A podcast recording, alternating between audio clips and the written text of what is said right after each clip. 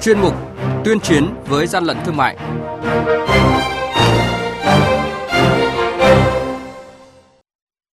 Thưa quý vị và các bạn, thời gian gần đây, các cơ quan chức năng đã liên tục phát hiện và xử lý cơ sở sản xuất kinh doanh dược phẩm do nhập khẩu lưu hành thuốc trái phép, đặc biệt trong đó có cả thuốc chữa bệnh giả.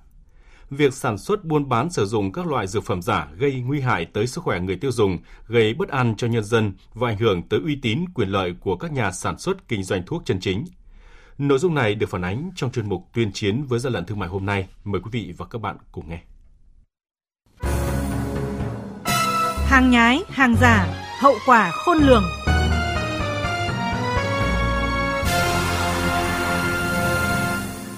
Thưa quý vị và các bạn, vụ việc điển hình mới đây ngày 15 tháng 8, đội quản lý thị trường số 12 thuộc Cục Quản lý thị trường thành phố Hà Nội phối hợp với Công an quận Thanh Xuân tiến hành kiểm tra nơi cất giấu hàng hóa tại địa chỉ số 67, ngõ 126 đường Khuất Duy Tiến, phường Nhân Chính, quận Thanh Xuân, phát hiện hơn 100 hộp Hepbest 25mg sử dụng điều trị cho bệnh nhân mắc bệnh viêm gan B từ 12 tuổi trở lên.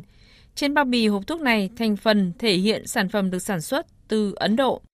Tên doanh nghiệp nhập khẩu là công ty trách nhiệm hạn xuất nhập khẩu y tế Delta, có địa chỉ tại 175 Tân Lập, Đình Bảng, Từ Sơn, Bắc Ninh. Tem chống hàng giả của công ty dược phẩm Đa Lê có địa chỉ tại số 10 A7, Đầm Chấu, Hai Bà Trưng, Hà Nội. Ngoài ra, tại hiện trường, lực lượng chức năng còn phát hiện 35 lọ thuốc bán thành phẩm trên sản phẩm không rõ nhãn hàng hóa, không rõ nguồn gốc xuất xứ và một lượng lớn bao bì dùng để đóng gói thành phẩm thuốc Hepbest, tờ in hướng dẫn sử dụng, tem chống hàng giả, nhãn hàng hóa, vỏ hộp giấy của sản phẩm thuốc Hepbest 25mg và một máy in ngày sản xuất và hạn sử dụng trên vỏ bao bì hộp thuốc.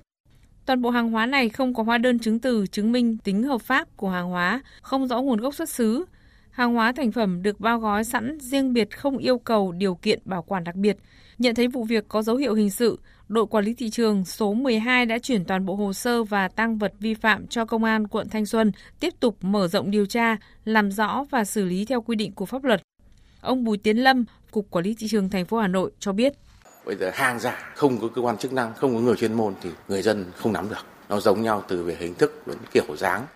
Từ thực tế, lực lượng quản lý thị trường liên tiếp phát hiện nhiều loại dược phẩm bị làm giả trên thị trường, hầu hết đều có tem nhãn in chữ nước ngoài với cách thức rất tinh vi. Ông Trần Liễu Linh, Tổng cục trưởng Tổng cục Quản lý thị trường cho biết, Tổng cục Quản lý thị trường tiếp tục chỉ đạo toàn lực lượng quản lý thị trường tăng cường phối hợp với các cơ quan chức năng kiểm tra và xử lý nghiêm các đối tượng sản xuất, kinh doanh thuốc chữa bệnh giả không rõ nguồn gốc xuất xứ. Chúng tôi có kế hoạch để tiếp tục tấn công vào mặt trận hàng giả, đặc biệt là hàng giả trên à, môi trường à, internet. Thì trong đó là dược phẩm tiếp tục là những mặt hàng trọng điểm à, bởi vì số lượng người mua hàng rất là lớn cho nên là những đối tượng sản xuất buôn bán kinh doanh mặt hàng này thì vẫn tiếp tục có những động cơ để mà sản xuất kinh doanh nhập lậu cũng như là làm giả bởi vì cái lợi nhuận nó rất là cao.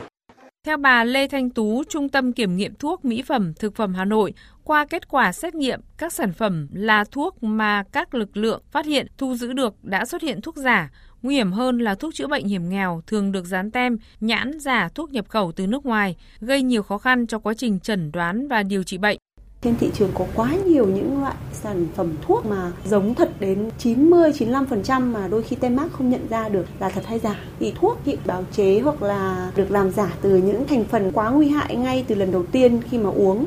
thì nếu mà uống phải những cái sản phẩm thuốc giả thực sự là rất là nguy hiểm.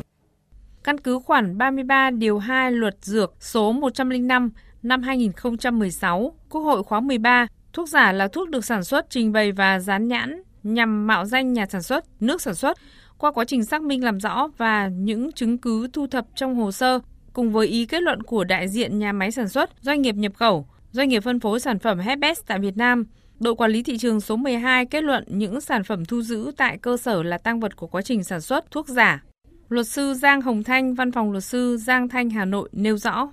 Mức hình phạt đối với cái tội danh buôn bán sản xuất hàng giả rất là nặng nề. Cụ thể đối với hành vi buôn bán hàng giả là hàng hóa thông thường ý, thì mức hình phạt cao nhất có thể lên đến 15 năm tù. Còn buôn bán hàng giả là lương thực thực phẩm thì mức hình phạt cao nhất là trung thân và thậm chí là đối với hành vi buôn bán hàng giả là thuốc, thuốc chữa bệnh, thuốc phòng bệnh thì mức hình phạt cao nhất có thể lên đến tử hình.